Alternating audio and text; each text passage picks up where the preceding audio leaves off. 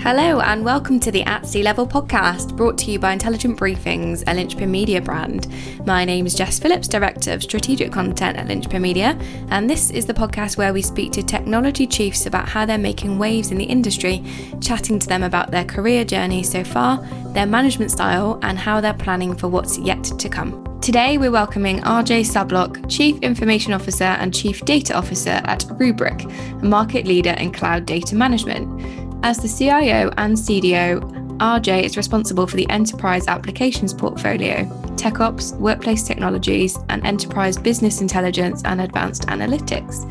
He promotes business partnership and innovation across process, people, experience, and technology consumption to turn IT into a growth catalyst for Rubrik and a place where employees grow and thrive and build their careers.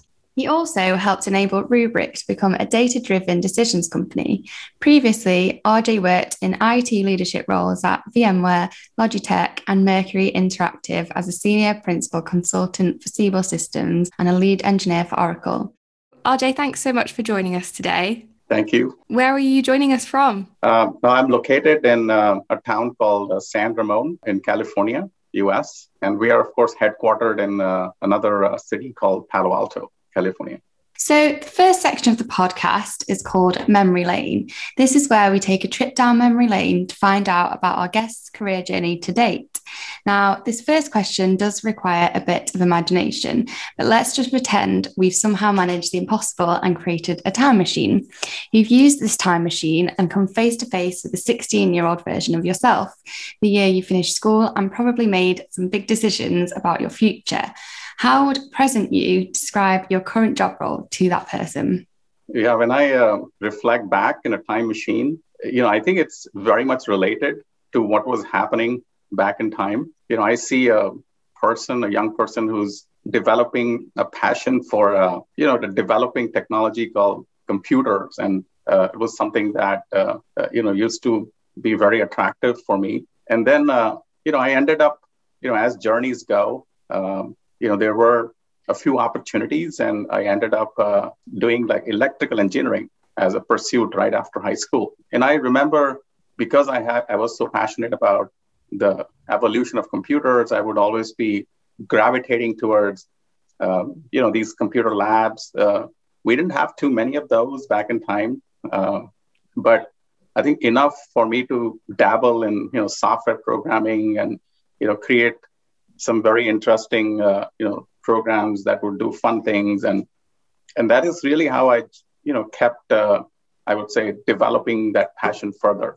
So as I you know went through engineering, I mean obviously I was exposed to all aspects of uh, you know what I uh, call technology and uh, but this was the part that always uh, motivated me the most right and I would just light up I would be a different person when I was around these things.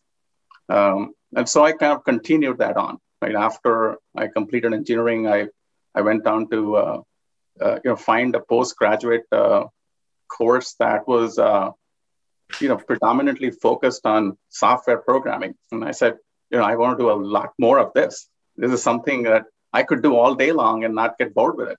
Mm-hmm. Um, and so that's also when I got you know an opportunity to work for a company that specialized in uh, you know building software solutions. So back then there weren't any platforms or you know evolved uh, applications or tools. I mean, it was all building blocks that you use to kind of assemble things and you know provide a solution for other people, um, which I was very happy with. Right? I mean, I I love programming. I love creating things, and and so in my early days, I remember uh, you know, writing device drivers and working on voice response systems, and um, and it kind of uh, you know helped me build a foundation, uh, which you know which meant I had a much deeper understanding of, of what was going on under the covers of technology. And as things evolved, you know, as uh, applications evolved and platforms started appearing, you know, my curiosity was, you know, with anything and everything, right? So so I decided that I would follow my heart at that time and say, you know, let me get exposure to a, a variety of things, and uh, and that you know took me through the different paths that I've followed in in my career journey. um, starting with you know uh, a retailer that you know I worked for for a few years, and and there I got exposed to this concept of data warehousing. You know, early this was like late '90s, but it was still early in that journey, right? Where data suddenly became an important asset, right? And and that early understanding of how data was so important to that company uh, helped me connect kind of the dots, right? And I've been doing that ever since. I've been sort of evolving that understanding uh, to kind of you know my present role. But it started way back in time, and uh, I remember we built you know some analytical tools and reporting systems, and and they were serving the needs of that retail company very well. Uh, in fact, they were able to kind of replace a lot of the manual stuff that they used to put together, you know, with that data warehouse that came into being. But there, you know, uh, that was kind of the early evolution. And then I was also attracted by all these application platforms. So hence I ended up joining a company called Siebel, where I was so curious about, you know, how a, a new space called CRM could have so much impact on, on companies and people and organizations.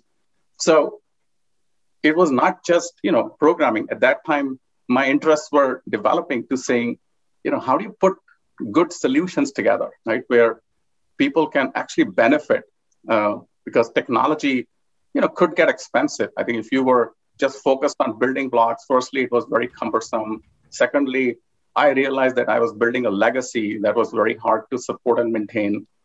But then these application platforms they started to uh, show me a different side of you know things. And so i joined this company and i you know helped a variety of customers bring solutions together on a very standardized platform. And that itself realized that well these platforms also had to evolve because you know th- things were not that easy. You had processes and and then you had gaps and then you had to go figure out how to close those gaps. And in some cases they were elegant ways of closing it and in some cases people would not understand what they were doing and they could botch up a project or it could run you know into a very costly uh, you know spend uh, uh, kind of a you know routine. So i think all of that understanding came through through that journey right? And i think it got to a point where i said well i believe i i can really help companies understand how to build not only the foundations of solutions but also start to think holistically, right? Think about applications, think about data, think about kind of bringing it all together, and in a manner which is, you know, cost optimized. Uh, it is also stable, you know, where you start thinking about enterprise architecture, about thinking about how am I piecing it all together. Uh, so I think that IT journey started back in 2005. You know, I progressed through various roles. And, and I think that was the other part of the journey, saying, how do I get exposure to the different roles.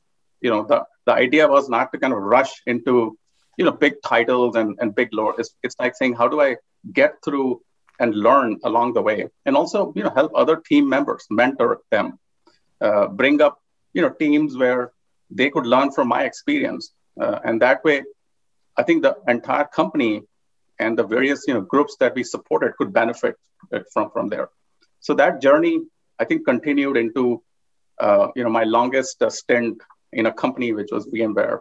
I think it was the the most challenging, I would say, uh, just because of uh, being a high growth company. It had, you know, so many challenges and nuances, and uh, we kind of helped stabilize it. We helped put, you know, foundational application platforms together.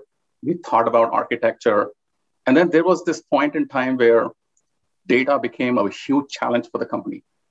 It was uh, you know, fragmented. There were, you know, shadow data sources springing up, mushrooming everywhere. And we realized that that is a pain for a fast growing company. It's because people need insights and they don't get them fast enough. And so they try to solve the problem the best they can, you know, throw money at it, maybe get a couple of, uh, uh, you know, consultants on board that promise, uh, you know, a lot. But in the end, there is no cohesive strategy for that company to achieve, you know, what they set out to do. And so I remember, you know, the challenge at VMware was that we could not understand who the customers were. I mean, it, it's like if you were to say, could you tell me how many paying customers do we have? You would arrive at five different answers from five different sources. And it's it kind of became obvious that this is not how the company can continue to grow and thrive. Um, so we, uh, you know, we we had a severe need to solve what I call master data management issue, right? And and I actually rotated out of a predominantly front office role into what I, you know, call a master data management role, just to focus on solving that problem for the company.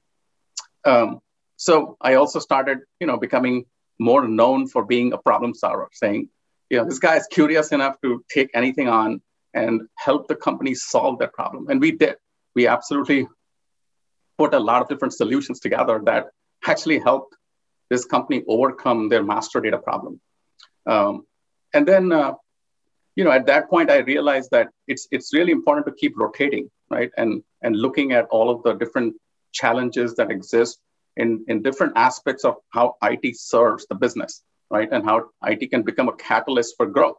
So so then, the the thinking was that no, we're not a back end shop. I think we have to be in the forefront of helping the companies actually grow and thrive. We have to be you know, joined at the hip in terms of business strategy. We have to be able to deeply understand, you know, product offerings if you're a high tech company and say, you know, how do I, as IT, really help in, uh, you know, catapult putting, putting that to the next level, right? Really, how do we work together?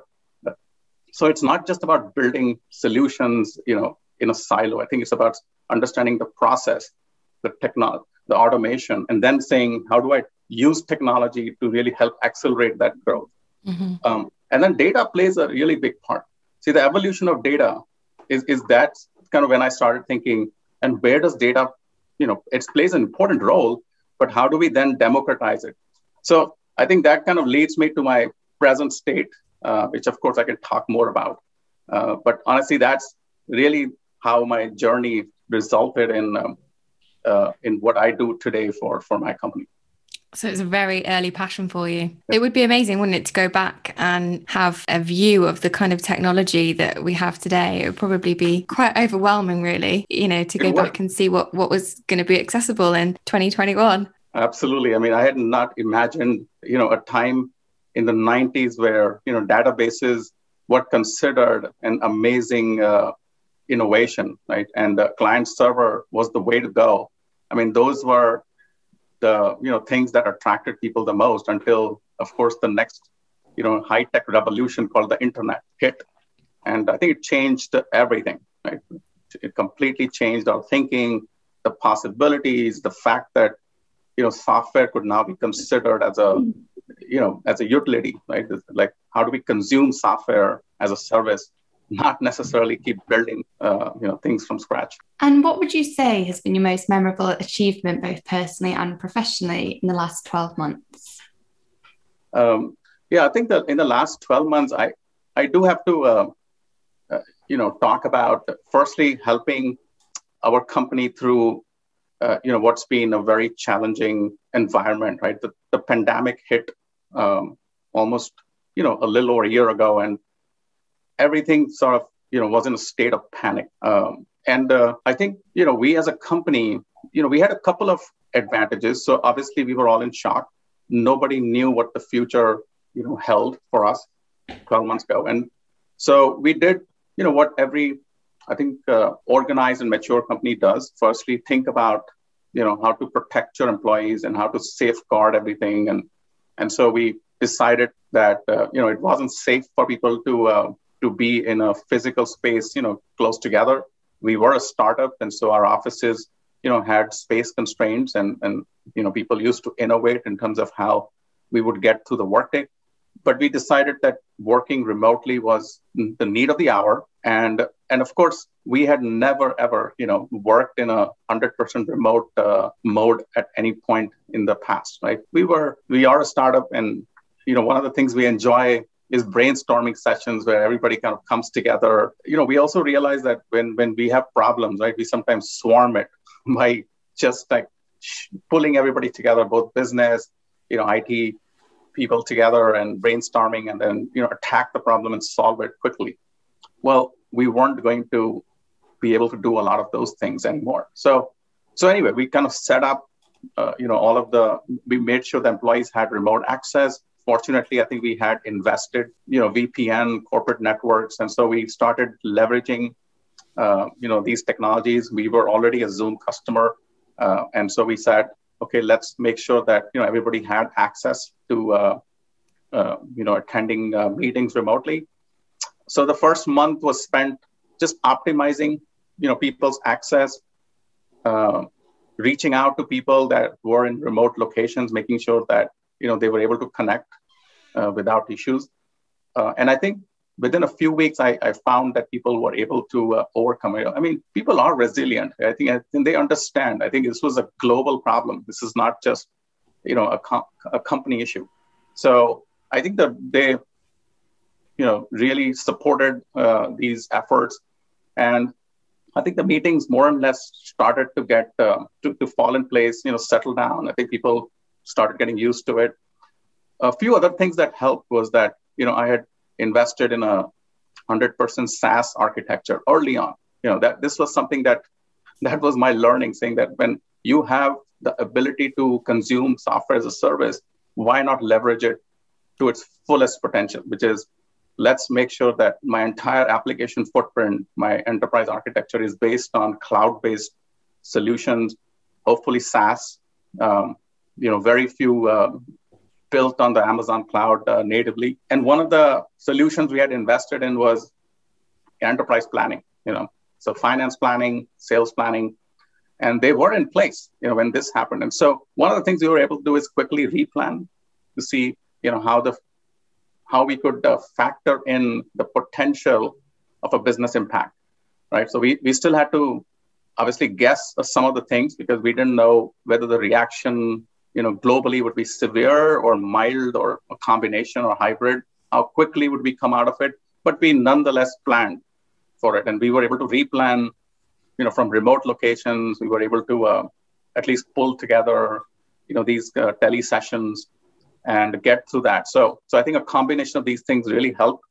And I think within a quarter, things were starting to open up. At least, you know, the worst was over, and uh, the confidence was building up that perhaps this is something that just needs to be managed, right?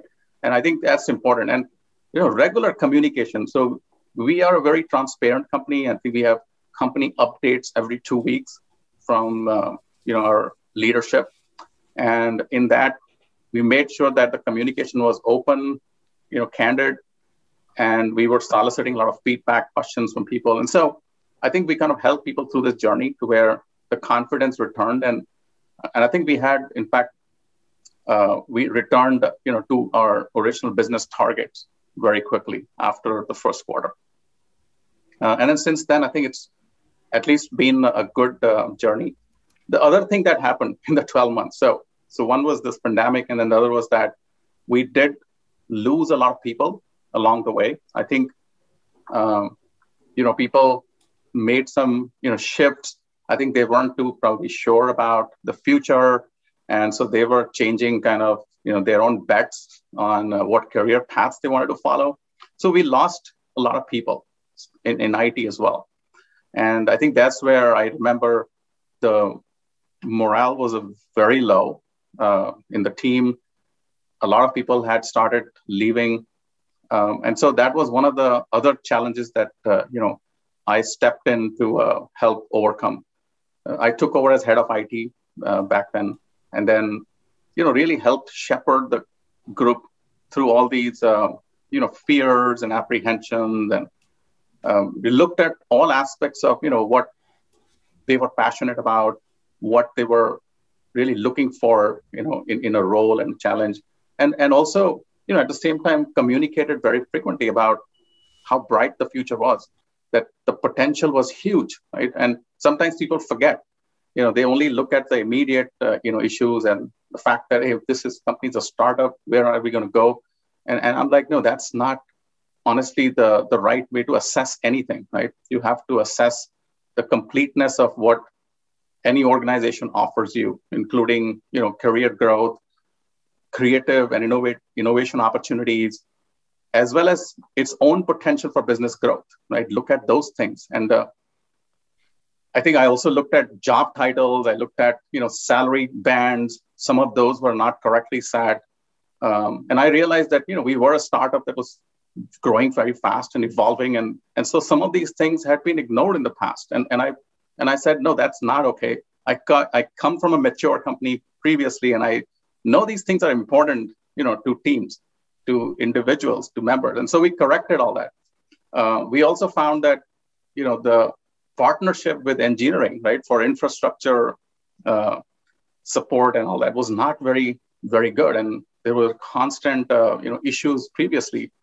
Um, they used to flare up a lot. And, and so, you know, that was the other area I invested in, the last 12 months to saying, how do we build a culture of trust and credibility? You know, you've got to give some and, and get some back. And, and it's not about, hey, this is my zone, this is my area. I'm not going to let you guys come in. You know, it's always about, you know, what is the what is best for the business. So I think having that open mindset, right, to saying what is where is the other person coming from, right? Why do they want to do mm-hmm. things differently? Perhaps they want to set up a shadow IT shop. But I, I, I tell people don't shoot anything down, right? Understand their challenge. There is a problem behind that statement, right? People don't just do things because they want to go rogue there is always, you know, in their mind, that is how they are going to grow. And so perhaps you all you do is you change their, uh, you know, help influence their mindset, help them see, you know, how things could be different if we were to collaborate, right? And where so, and I think that's honestly turned things around in the past 12 months for us. You know, we have a great partnership.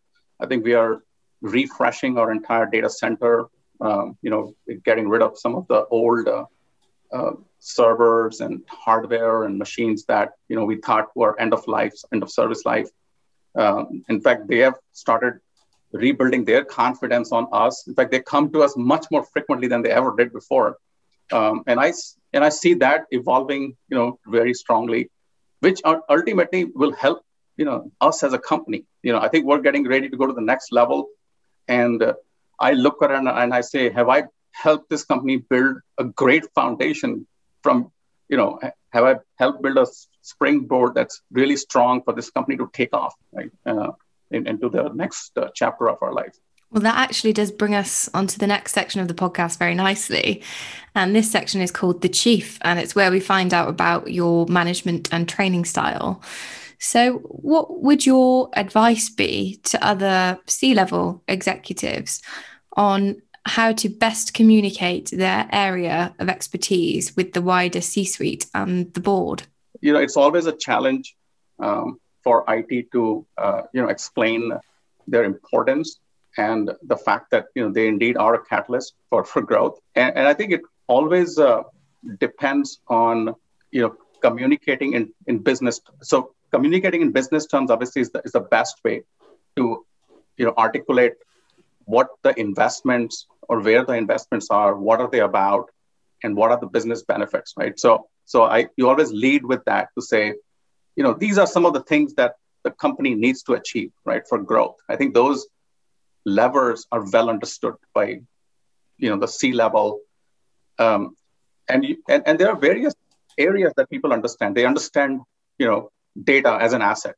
These days, I think data is key. Data is an asset we are a data driven company and uh, you know i'll probably talk more about why that is but you know these are the levers that they understand very well like what are the processes right that are going to help us grow to the next level what are the you know different uh, challenges where you know productivity is impacted why it's impacted so if i explain things in terms of the business challenges the business needs um, you know revenue growth, scalability, cost challenges, cost reduction, and then translate and map it back to a lot of the investments that we are making in IT and making a lot of these things happen, uh, it goes a long way. Right? Security is a big part of that too.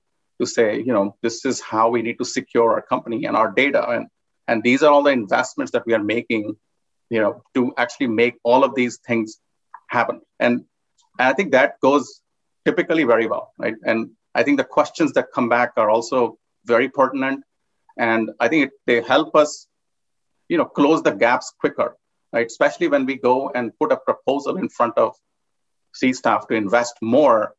Uh, firstly, I think you build credibility that I think you that, that this group understands, you know, why we are investing, what we are getting out of it, and how to keep it optimized, right? And and then secondly, I think once they understand the, the entire picture in, in a speak that they can actually relate to, they are very open about you know making bigger investments. Brilliant. Thank you very much. And what would you say the best piece of advice is that a manager has ever given you and how has this shaped your own management style? Yeah i mean i've had uh, several uh, you know good managers and and and as i call them mentors right? Really what i look for in a people manager is is that person a mentor right? That you know helps me kind of uh, understand you know what uh, you know mentor mentorship is all about right? So people management is is of one thing but if people management translates into a hierarchy you know of a reporting structure that's that defeats the purpose right?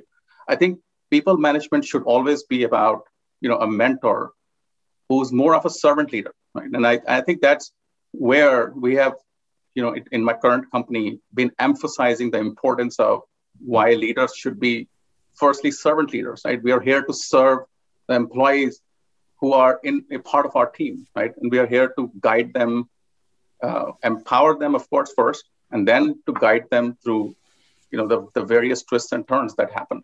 Uh, and uh, and I think when when you follow that approach, right? Firstly, you become much more approachable as a leader.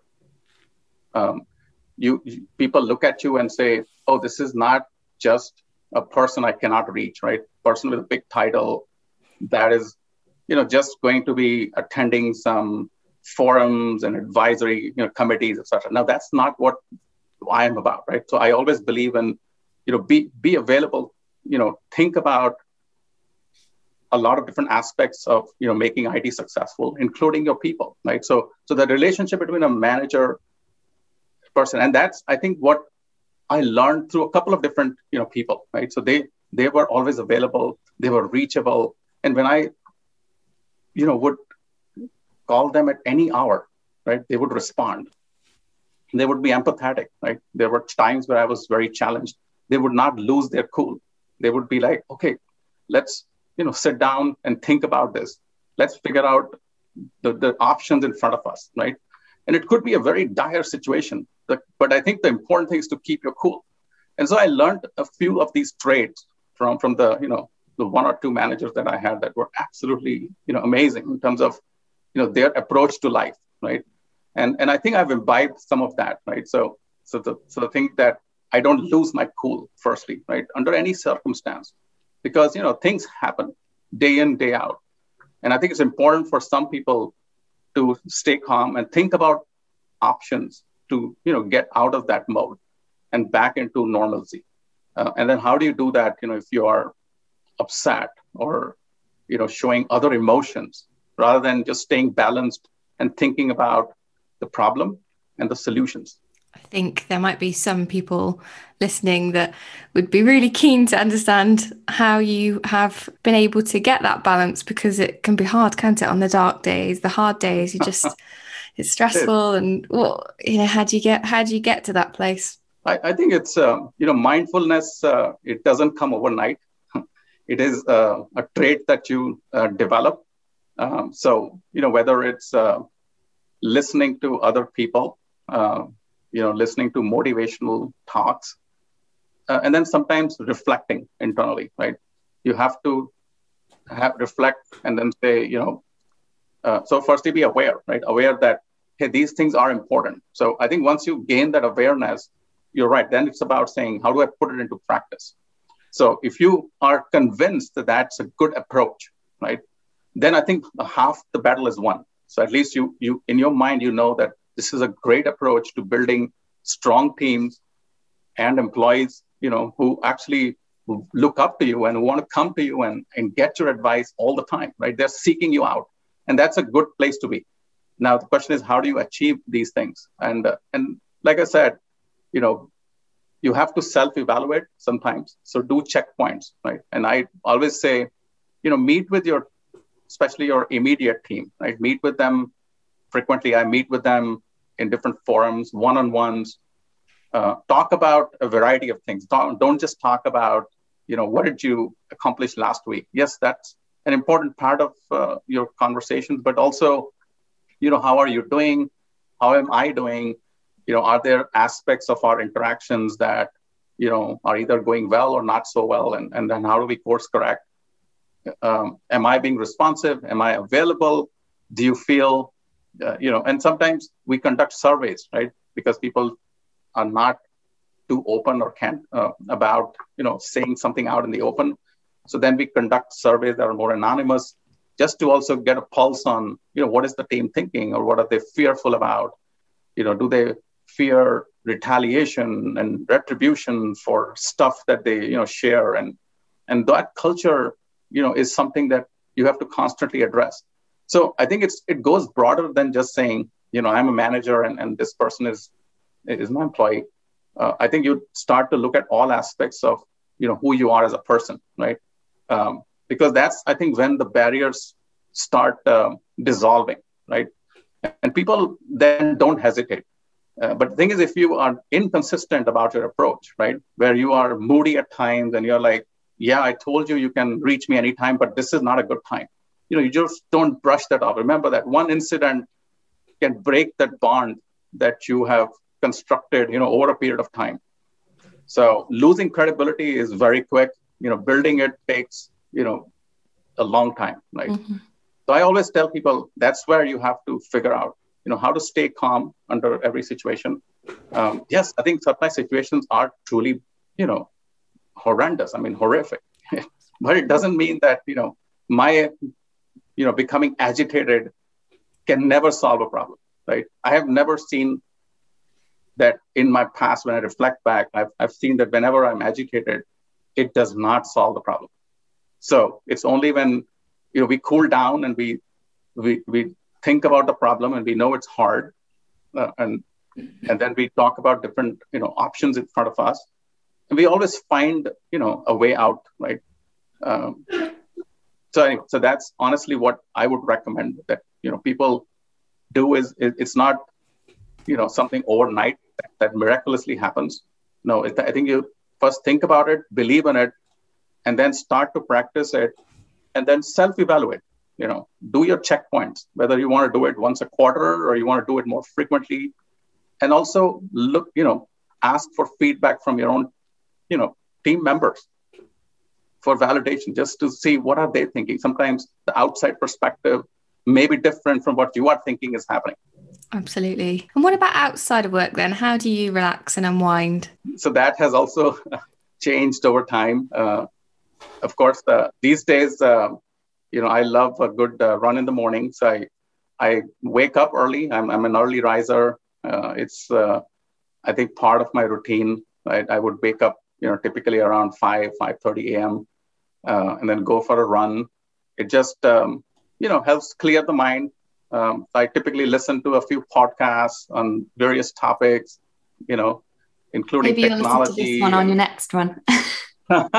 climate change and you know what what have you i mean ted talks i mean they're they're really lovely um, but it just also you know helps me unwind uh, and then i think i typically you know start my day early these days just because you know we are working remotely and so the meeting times have shifted to start much sooner than they typically used to in the past, and uh, and sometimes you know they go longer than they used to before, just because you know uh, people realize that uh, you know the availability may be broader. I mean, there's no commute time uh, these days, uh, so we end, end up spending more time uh, you know meeting with each other.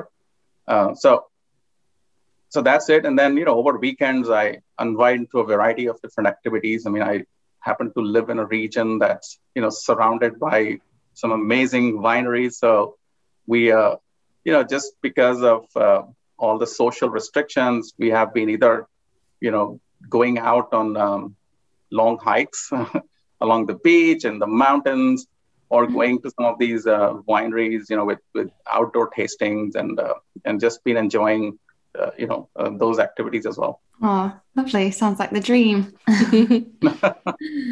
And in the next section of our podcast, we're getting down to business. And this is where we find out how our guest is planning their strategy for the year ahead. How do you stay plan to stay afloat in 2021 amid the uncertainty caused by COVID-19? The uncertainty of COVID-19, uh, you know, has, you know, it started last year and it, it's always, you know, going to uh, be a part of how we evolve.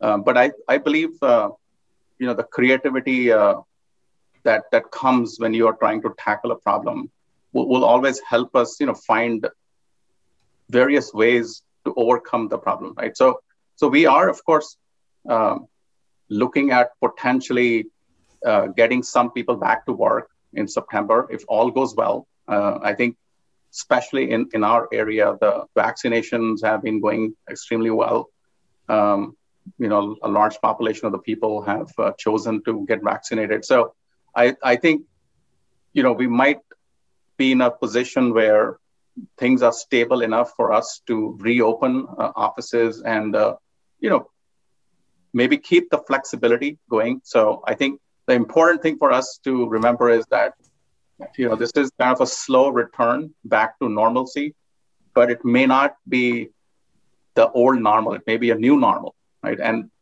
how we, I think, evolve to a new normal is, is again a very iterative and collaborative uh, you know journey so it's it's not going to be like one fine day you know we make a decision and then everybody just shows up i think we are constantly checking in with people we are a global company and so we have locations all over in fact you know india is going through a lot of uh, you know its own pains right now. And so we kind of reached out to all our employees there and we offered them all types of assistance. So i think we have to keep that in mind right? That that you know this this is a a new challenge that we are all trying to overcome. It's not it does it means that we have to be very uh, you know empathetic towards people their challenges um, we will offer people options but we are not going to mandate anything right? We're going to say i think the most important thing is the safety uh, of our employees and their families. And then beyond that i think we want to make sure that you know the work can continue the collaboration the communication can continue um, in, in its best form um, by giving people you know the space the resources uh, and the flexibility right that they might need. Um, and then uh, you know I, I, think we also you know continue to look at uh, we, we have a program called Rubrik beyond work. Uh, it's a more of a volunteering uh, you know based uh, uh, outreach kind of a thing, community, you know, help organization, and we are looking for ways to see, you know, how could we help the community around us, um, and and I think that's another way for us to kind of bring a lot of employees together, where, you know, you you have social issues that you kind of go after and tackle, and then um, employees, you know, they actually participate based on what they feel is is you know good for them in their heart, right? And uh, so that's another avenue for us to make sure that you know we stay connected as a company, as an organization, uh, as a set of people. I mean, we call it the Rubrik family for a reason. You know, it is because we want to make sure that people feel they belong. You know, that they that we are all in it, in this together. So I'm optimistic. You know, I am always uh, optimistic that I think we'll overcome it. Uh, there's a lot of innovative ideas on the table, um, and we constantly, uh, you know, look at pursuing some of them. Uh, so yeah, I mean, I'm looking forward to uh, to to that future. What are you most excited about or looking forward to in some of the projects that you might have planned in the year to come? Yeah, so I think uh, you know, I, I, mean, there are a lot of projects that you know we're doing, obviously, to help the company grow, right? Um, uh, a huge amount of uh, projects in the go-to-market space as we, you know, launch uh, new product lines uh, in the near future uh, to help our you know both customers and prospects. Um, and uh, you know, I I do believe the data is going to be a, an important aspect of what we pursue in next year. You can see the emphasis on, on data. You know, we I have I actually hold two titles, and and and one of them, you know, is emphasizing data a lot for, for a reason, right? And it's it's that we have become a data-driven company, right? We we evolved in many different ways, but in the in the past couple of years, we emphasized the importance data plays in the growth of our company.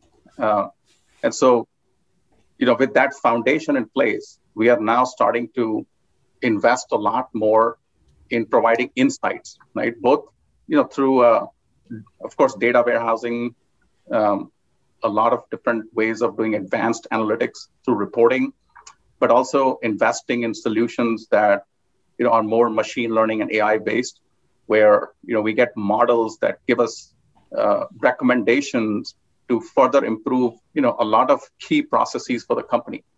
So as we kind of look, you know, to be a company that could potentially, you know, have a public event in the future, we want to make sure that we have built that strong foundation of, you know, growth and scalability, uh, for, you know, to help us, right, um, to help us serve our customers, partners, and you know, what have you. So a lot of investments are going to go in, in the data area.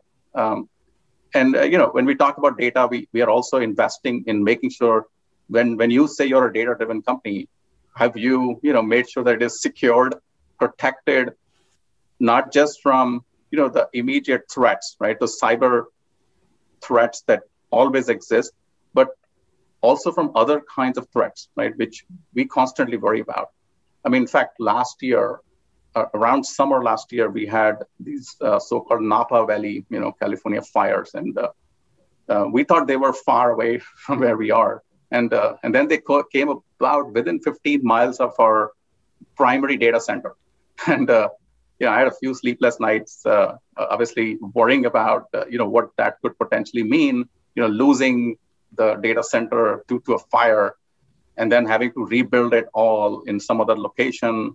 Obviously there would be a bit of downtime but but then i was comforted by the fact that we had invested in uh, you know the data protection um, strategies uh, in, the, in the past couple of years. And so so we will continue to strengthen those. I think that architecture is evolving for us. You know we also have uh, our workloads uh, spread in private data center. We we use the public cloud a lot. Uh, and i think what i am looking for is investing more in uh, strategies where uh, you know I could restore, you know, I could address any kind of uh, disaster very quickly, right? So of course, restoring data is still possible, but can I restore it extremely quickly and get the business up and running and back on its feet? I think that's a great investment for, for any business. You know, considering all the threats of climate change and uh, natural disasters that they, they just continue to get more intense, you know, by the year. So I think we will be looking at, you know, some of those strategies.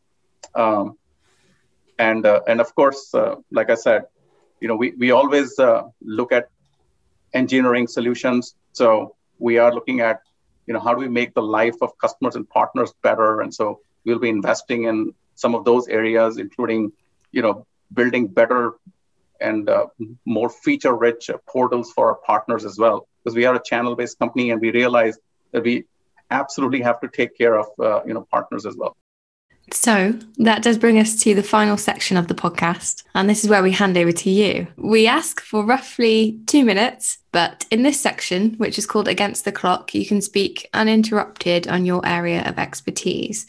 So the main thing to bear in mind is what one piece of advice you would like to share with other C level executives, CIOs, CDOs, or a lesson that you'd like to pass on. So when you're ready, we'll hand over to you, and you've got roughly two minutes to talk about anything you would like to talk about. So I'll love to talk about comprehensive data management. Um, you know, what what does it mean to a company? And so as you know, the CIO and the chief data officer, you know, I strongly advise every company to uh, you know look at you know look internally, look at themselves, look at their existing data strategy, and then remember that it actually comes in multiple facets. So there there is the master data management that I mentioned. Look at that look at you know securing that data through a product master or an account master of some sort and connect it to all of your consumption uh, you know applications data warehousing et cetera to make sure that your metrics are always uh, streamlined and, and consistent across the company. The second aspect of data is you know, ensure that if you want to become a data-driven company, that you have invested in building a, a repository of consistent, you know, transactional and master data, where people can either self-service or you have a good team of, you know, data analysts, et cetera, that can help, you know, address the business demand and encourage a culture of, you know, depending on on that data for insights, right? Make decisions based on that. Make sure that your top executives are comfortable, you know, driving decisions, meetings, etc., based on it. Go real time if if you have to, right, for some of your metrics, uh, because it's important for a company to, uh, uh, you know, formulate strategies around this. The next next aspect of your data would be protecting your the main asset, you know, that helps your business grow. How do you how do you think about firstly securing it, right? Is your data secure from internal and external threats? Make sure that you invest in those things. Secondly, make sure that you have strategies for business continuity and disaster recovery because those are increasing in number. They are not going to back off, especially because of the hybrid cloud era that we now live in. Those threats will only increase. So I think it's your you know job to make sure that you protect your business by first protecting your data. Interesting. Thank you. Well, it was fascinating to talk to you. So thanks so much for joining us today, Ajay. Thank you. I, I loved it too. Enjoy the rest of your day. Thanks. You too. That sadly brings us to the end of this edition of At C-Level. To our guest, Ajay Sabhlok, thank you so much for joining us today. And to our listeners, thanks for tuning in. And we'll be back again very soon with the next instalment of At C-Level.